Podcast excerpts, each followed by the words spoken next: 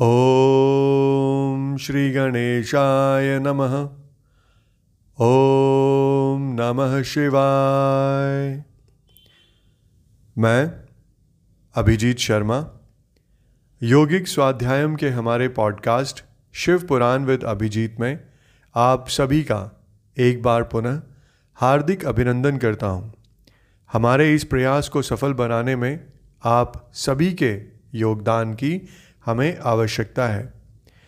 अगर आपको हमारा ये प्रयास उपयुक्त लगे तो कृपया इस पॉडकास्ट को अपने सभी मित्रगण एवं संबंधियों तक पहुंचाकर हमारा उत्साहवर्धन करें। तो चलिए, आज हम अपने ग्यारहवें एपिसोड को आरंभ करते हैं। आज हम श्री शिव पुराण के प्रथम संहिता, विद्वेश्वर संहिता के सोलहवें अध्याय से आगे बढ़ेंगे। सोलहवा अध्याय जिसका शीर्षक है, पृथ्वी आदि से निर्मित देव प्रतिमाओं के पूजन की विधि। उनके लिए नैवेद्य का विचार, पूजन के विभिन्न उपचारों का फल, विशेष मास, वार, तिथि एवं नक्षत्र के योग में पूजन का विशेष फल तथा लिंग के वैज्ञानिक स्वरूप की विवेचना। यहाँ पर ऋषियों ने पूछा कि, हे साधो शिरोमणे अब आप पार्थिव प्रतिमा की पूजा का विधान बताइए, जिससे समस्त अभिष्ट वस्तुओं की प्राप्ति होती है। इसके उत्तर में सूत जी बोले कि, हे महर्षियों, तुम लोगों ने बहुत उत्तम बात पूछी है। पार्थिव प्रतिमा का पूजन सदा संपूर्ण मनोरथों को देने वाला है तथा दुख का तत्काल निवारक माना गया है। मैं उसका वर्णन करता हूँ, तुम लोग उसको ध्यान देकर सुनो। पृथ्वी आदि की बनी हुई देव प्रतिमाओं की पूजा इस भूतल पर अभीष्ट फलदायक मानी गई है। निश्चय ही इसमें पुरुषों का और स्त्रियों का भी अधिकार है। नदी पोखरे अथवा कुएँ में प्रवेश करके पानी के भीतर से मिट्टी ले आएँ, फिर गंध चूर्ण के द्वारा उसका संशोधन करें और शुद्ध मंडप में रखकर उसे महीन पीसें और सानें। इसके बाद हाथ से प्रतिमा बनाएँ और दूध से उसका सुंदर संस्कार करें।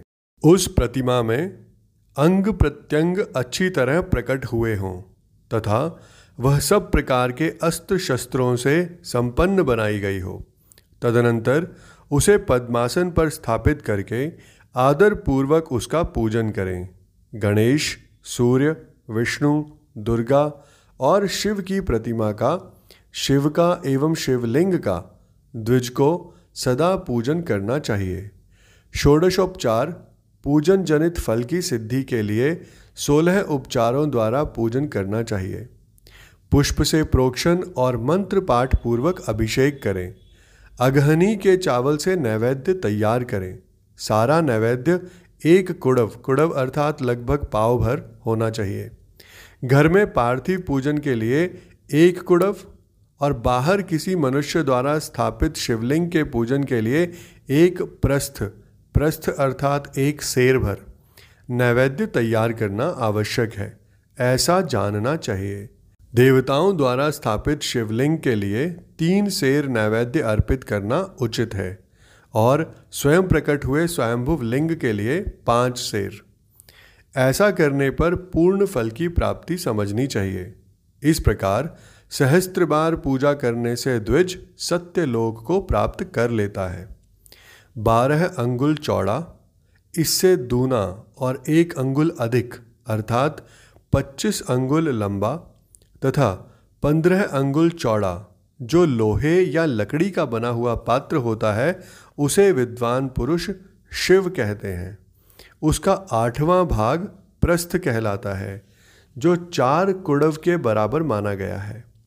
मनुष्य द्वारा स्थापित शिवलिंग के लिए दस प्रस्थ, ऋषियों द्वारा स्थापित शिवलिंग के लिए सौ प्रस्थ और स्वयंभू शिवलिंग के लिए एक सहस्त्र प्रस्थ नैवेद्य निवेदन किया जाए तथा जल, तैल आदि एवं गंध द्रव्यों की भी यथा योग्य मात्रा रखी जाए तो यह उन शिवलिंगों की महापूजा बताई जाती है। देवता का अभिषेक करने से आत्मशुद्धि होती है, गंध से पुण्य की प्राप्ति होती है, नैवेद्य लगाने से आयु बढ़ती है और तृप्ति होती है, धूप निवेदन करने से धन की प्राप्ति होती है, दीप दिखाने से ज्ञान का उदय होता है और तांबुल समर्पण करने से भोग की उपलब्धि होती है। इसलिए स्नान आदि छह उपचारों को यत्नपूर्वक अर्पित करें। नमस्कार और जप। ये दोनों संपूर्ण अभिष्ट फल को देने वाले हैं। इसलिए भोग और मोक्ष की इच्छा रखने वाले लोगों को पूजा के अंत में सदा ही जप और नमस्कार करने चाहिए। मनुष्य को चाहिए कि वह सदा पहले मन से पूजा करके फिर उन उन उपचारों से करे। देवताओं की पूजा से उन उन देवताओं के लोकों की प्राप्ति होती है। तथा उनके अवान्तर लोक में भी यथेष्ट भोग की वस्तुएँ उपलब्ध होती हैं। अब मैं देव पूजा से प्राप्त होने वाले विशेष फलों का वर्णन करता हूँ। हे द्विजो, तुम लोग श्रद्धापूर्वक सुनो।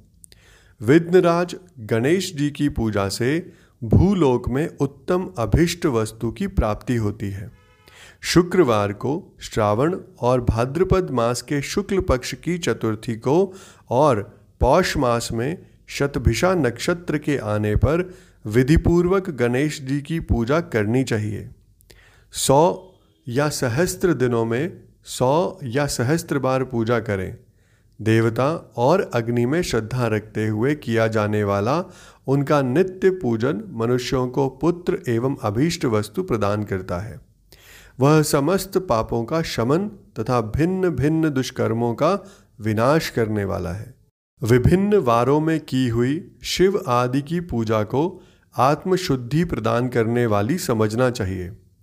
वार या दिन, तिथि, नक्षत्र और योगों का आधार है। समस्त कामनाओं को देने वाला है, उसमें वृद्धि और क्षय नहीं होता। इसलिए उसे पूर्ण ब्रह्म रूप समझना चाहिए। सूर्योदय काल से लेकर सूर्योदय काल आने तक एक वार की स्थिति मानी गई है, जो ब्राह्मण आदि सभी वर्णों के कर्मों का आधार है। विहित तिथि के पूर्व भाग में की हुई देव पूजा मनुष्यों को पूर्ण भोग प्रदान करने वाली होती है। यदि मध्याह्न के बाद तिथि का आरंभ होता है तो रात्रि युक्त तिथि का पूर्व भाग पितरों के श्राद्ध आदि कर्म के लिए उत्तम बताया जाता है। ऐसी तिथि का पर भाग ही दिन से युक्त होता है। अतः वही केवल देव कर्म के लिए प्रशस्त माना गया है। यदि मध्याह्न काल तक तिथि रहे तो उदय व्यापिनी तिथि को ही देव कार्य में ग्रहण करना चाहिए। इसी तरह शुभ तिथि एवं नक्षत्र आदि ही देव कार्य में ग्राह्य होते हैं। वार आदि का भली भांति विचार करके पूजा और जप आदि करने चाहिए। वेदों में पूजा शब्द के अर्थ की इस प्रकार योजना की गई है। पूर्व जायते अनेन इति पूजा। यह पूजा शब्द की व्युत्पत्ति है। पुह का अर्थ है भोग और फल की सिद्धि। वह जिस कर्म से संपन्न होती है, उसका नाम पूजा है। मनोवांछित वस्तु तथा ज्ञान। ये ही अभिष्ट वस्तुएँ हैं। सकाम भाव वाले को अभिष्ट भोग अपेक्षित होता है और निष्काम भाव वाले को अर्थ पारमार्थिक ज्ञान। ये दोनों ही पूजा शब्द के अर्थ हैं। इनकी योजना करने से ही पूजा शब्द की सार्थकता है। इस प्रकार लोक और वेद में पूजा शब्द का अर्थ विख्यात है। नित्य और नैमित्तिक कर्म कालांतर में फल देते हैं। किंतु काम में कर्मदा यदि भली भांति अनुष्ठान हुआ हो तो वह तत्काल फलद होता है।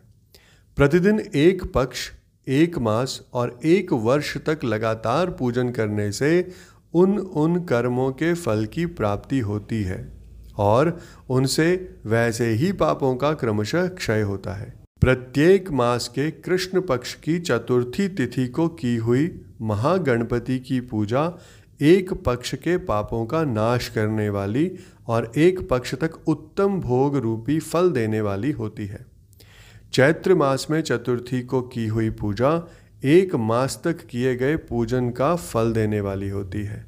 और जब सूर्य सिंह राशि में स्थित हों, उस समय भाद्रपद मास की चतुर्थी को की हुई गणपति जी की पूजा एक वर्ष तक मनोवांचित भोग प्रदान करती है। ऐसा जानना चाहिए। श्रावण मास के रविवार को हस्त नक्षत्र से युक्त सप्तमी तिथि को तथा माघ शुक्ला सप्तमी को भगवान सूर्य का पूजन करना चाहिए। ज्येष्ठ तथा भाद्रपद मासों के बुधवार को श्रवण नक्षत्र से युक्त द्वादशी तिथि को तथा केवल द्वादशी को भी किया गया भगवान विष्णु का पूजन अभिष्ट संपत्ति को देने वाला माना गया है। श्रावण मास में की जाने वाली श्री हरि की पूजा अभीष्ट मनोरथ और आरोग्य प्रदान करने वाली होती है। अंगों एवं उपकरणों सहित पूर्वोक्त गौ आदि बारह वस्तुओं का दान करने से जिस फल की प्राप्ति होती है, उसी को द्वादशी तिथि में आराधना द्वारा श्री विष्णु की तृप्ति करके मनुष्य प्राप्त कर लेता है। जो द्वादशी तिथि को भगवान विष्णु के बारह नामों द्वारा बारह ब्राह्मणों का षोडशोपचार पूजन करता है, वह उनकी प्रसन्नता प्राप्त कर लेता है। इसी प्रकार संपूर्ण देवताओं के विभिन्न बारह नामों द्वारा किया हुआ बारह ब्राह्मणों का पूजन उन उन देवताओं को प्रसन्न करने वाला होता है। कर्क की संक्रांति से युक्त श्रावण मास में नवमी तिथि को मृगशिरा नक्षत्र के योग में अंबिका का पूजन करें। वे संपूर्ण मनोवांछित भोगों और फलों को देने वाली है। ऐश्वर्य की इच्छा रखने वाले पुरुष को उस दिन अवश्य उनकी पूजा करनी चाहिए। अश्विन मास के शुक्ल पक्ष की नवमी तिथि संपूर्ण अभिष्ट फलों को देने वाली है। उसे मास के कृष्ण पक्ष की चतुर्दशी को यदि रविवार पड़ा तो उस दिन का महत्व विशेष बढ़ जाता है। उसके साथ ही साथ, यदि आर्द्रा और महाआर्द्रा महाआर्द्रा अर्थात सूर्य संक्रांति से युक्त आर्द्रा का योग हो तो उक्त अवसरों पर की हुई शिव पूजा का विशेष महत्व माना गया है। माघ कृष्णा चतुर्दशी को की हुई शिव जी की पूजा संपूर्ण अभीष्ट फलों को देने वाली है। वह मनुष्यों की आयु बढ़ाती है, मृत्यु कष्ट को दूर हटाती है और समस्त सिद्धियों की प्राप्ति कराती है। ज्येष्ठ मास के चतुर्दशी को यदि महाआर्द्रा का योग हो अथवा मार्ग शीर्ष में किसी भी तिथि को यदि आर्द्रा नक्षत्र हो तो उस अवसर पर विभिन्न वस्तुओं की बनी हुई मूर्ति के रूप में शिव की जो सोलह उपचारों से पूजा करता है उस पुण्यात्मा चरणों का दर्शन करना चाहिए। भगवान शिव की पूजा मनुष्यों को भोग और मोक्ष देने वाली है, ऐसा जानना चाहिए। कार्तिक मास में प्रत्येक वार और तिथि आदि में महादेव जी की पूजा का विशेष महत्व है। कार्तिक मास आने पर विद्वान पुरुष दान, तप, होम, जप और नियम आदि के द्वारा समस्त देवताओं का षोडशोपचारों से पूजन करें। उस पूजन में देव प्रतिमा, ब्राह्मण तथा मंत्रों का उपयोग आवश्यक है। ब्राह्मणों को भोजन कराने से भी वह पूजन कर्म संपन्न होता है। पूजक को चाहिए कि वह कामनाओं को त्याग कर पीड़ा रहित, शांत हो, देव आराधन में तत्पर रहे। कार्तिक मास में देवताओं का यजन पूजन समस्त भोगों को देने वाला, व्याधियों को हर लेने वाला तथा भूतों और ग्रहों का विनाश करने वाला है। कार्तिक मास के रविवारों को भगवान सूर्य की पूजा करने और तेल तथा सूती वस्त्र देने से मनुष्य की कोड़ आदि रोगों का नाश हो जाता है। हर्रे, काली मिर्च, वस्त्र और खीरा आदि का दान और ब्राह्मणों की प्रतिष्ठा करने से क्षय के रोग का नाश होता है। दीप और सरसों के दान से मिर्गी का रोग मिट जाता है। कृतिका नक्षत्र से युक्त सोमवारों को किया हुआ शिवजी का पूजन मनुष्यों के महान दारिद्र्य को मिटाने वाला और संपूर्ण संपत्तियों को देने वाला है। घर की आवश्यक सामग्रियों के साथ ग्रह और क्षेत्र आदि का दान करने से भी उक्त फल की प्राप्ति होती है। कृतिका युक्त मंगलवारों को श्री स्कंद का पूजन करने से तथा दीपक एवं घंटा आदि का दान करने से मनुष्य को शीघ्र ही वाक सिद्धि प्राप्त हो जाती है। उनके मुँह से निकली हुई हर एक बात सत्य होती है। कृतिका युक्त बुधवारों को किया हुआ श्री विष्णु का यजन तथा दही भात का दान मनुष्यों को उत्तम संतान की प्राप्ति कराने वाला होता है। कृतिका युक्त गुरुवारों को धन से ब्रह्मा जी का पूजन तथा मधु, सोना और घी का दान करने से मनुष्यों को भोग वैभव की वृद्धि होती है। कृतिका युक्त शुक्रवारों को गजानन गणेश जी की पूजा करने से तथा गंध, पुष्प एवं अन्न का दान देने से मानवों के भोग्य पदार्थों की वृद्धि होती है। उस दिन सोना, चांदी आदि का दान करने से बंध्या को भी उत्तम पुत्र की प्राप्ति होती है। कृतिका युक्त शनिवारों को दिक्पालों की वंदना, दिग्गजों, नागों और सेतुपालों का पूजन, त्रिनेत्रधारी रुद्र, पापहारी विष्णु तथा ज्ञानदाता ब्रह्मा का आराधन और धनवंतरी एवं दोनों अश्विनी कुमारों का पूजन करने से रोग, दुर्मृत्यु एवं अकाल मृत्यु का निवारण होता है, तथा तत्कालिक व्याधियों की शांति हो जाती है। नमक, लोहा, तेल और उड़द आदि का त्रिकटु, फल, गंध और जल आदि का तथा घृत आदि द्रव पदार्थों का और सुवर्ण, मोती आदि कठोर वस्तुओं का भी दान देने से स्वर्ग लोक की प्राप्ति होती है। इनमें से नमक आदि का मान कम से कम एक प्रस्थ, अर्थात एक शेर होना चाहिए और सुवर्ण आदि का मान कम से कम एक पल होना चाहिए।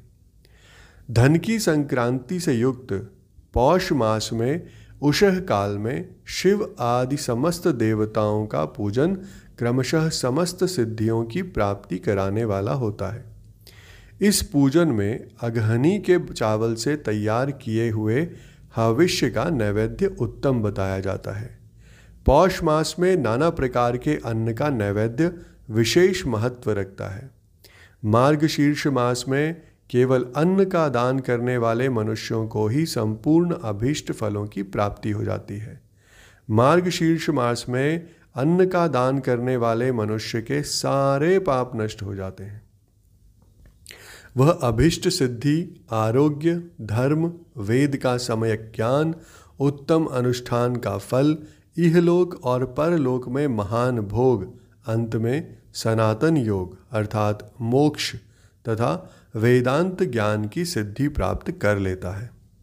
जो भोग की इच्छा रखने वाला है, वह मनुष्य मार्ग शीर्ष मार्स के आने पर कम से कम तीन दिन भी उषह काल में अवश्य देवताओं का पूजन करे और पौष मास को पूजन से खाली ना जाने दे। उषह काल से लेकर संगव काल तक ही पौष मास में पूजन का विशेष महत्व बताया गया है। पौष मास में पूरे महीने भर जितेंद्रिय और निराहार रहकर द्विज प्रातः काल से मध्यान्ह काल तक वेद माता गायत्री का जप करें। तत्पश्चात रात को सोने के समय तक पंचाक्षर आदि मंत्रों का जप करे। ऐसा करने वाला ब्राह्मण ज्ञान पाकर शरीर छूटने के बाद मोक्ष प्राप्त कर लेता है। द्विजेतर नर नारियों को त्रिकाल स्नान और पंचाक्षर मंत्र के ही निरंतर जप से विशुद्ध ज्ञान प्राप्त हो जाता है। इष्ट मंत्र को सदा जप करने से बड़े से बड़े पापों का भी नाश हो जाता है। सारा चराचर जगत बिंदु नाद स्वरूप है। बिंदु शक्ति है और नाद शिव। इस तरह यह जगत शिव शक्ति स्वरूप ही है। नाद बिंदु का और बिंदु इस जगत का आधार है। ये बिंदु और नाद, अर्थात शक्ति और शिव, संपूर्ण जगत के आधार रूप से स्थित है। बिंदु और नाद से युक्त सब कुछ शिव स्वरूप ही है, क्योंकि वही सबका आधार है। आधार में ही आधेय का समावेश अथवा लय होता है।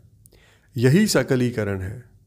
इस सकलीकरण की स्थिति से ही सृष्टि काल में जगत का प्रादुर्भाव होता है।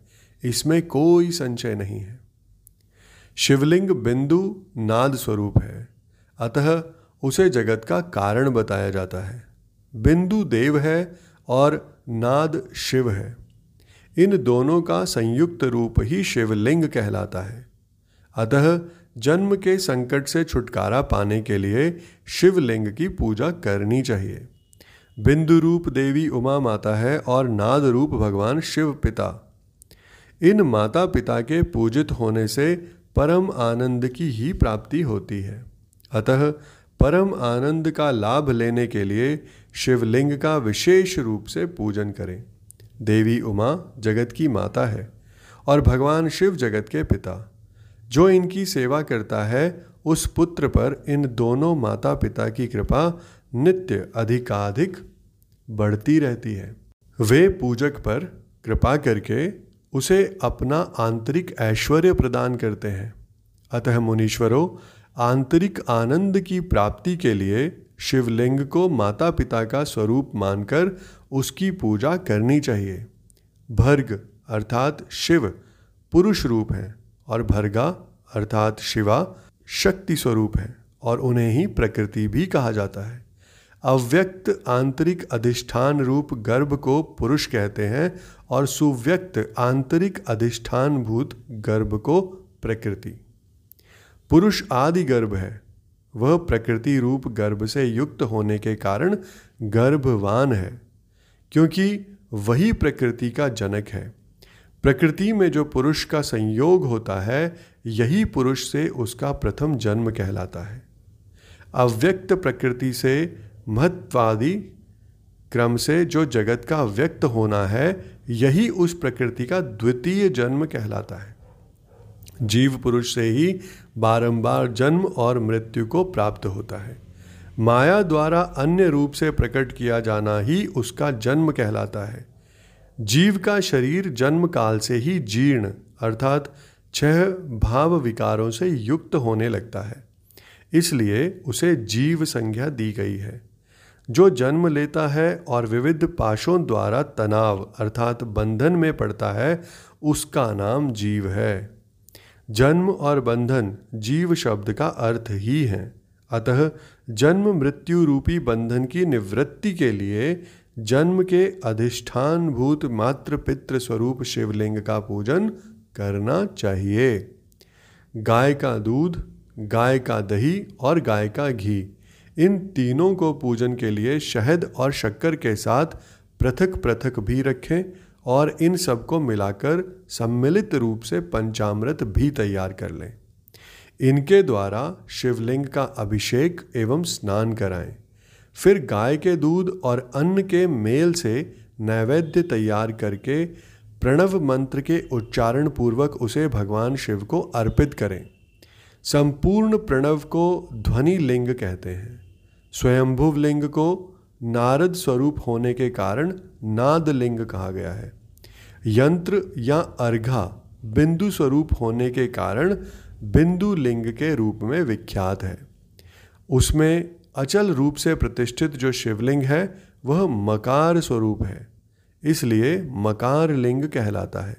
सवारी निकालने आदि के लिए जो चर लिंग होता है वह उकार स्वरूप होने से उकार लिंग कहा गया है, तथा पूजा की दीक्षा देने वाले जो गुरु या आचार्य हैं, उनका विग्रह आकार का प्रतीक होने से आकार लिंग माना गया है।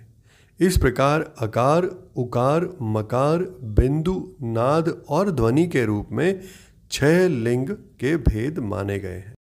इन छहों लिंगों की नित्य पूजा करने से साधक जीवन मुक्त हो जाता है, इसमें कोई संशय नहीं है। इसके साथ ही हमारा आज का ये एपिसोड यहीं संपन्न होता है। मैं कल फिर आपके समक्ष उपस्थित होऊँगा हमारे अगले एपिसोड के साथ। आप सबका मुझे इतने धैर्य एवं ध्यान से सुनने के लिए बहुत बहुत धन्यवाद।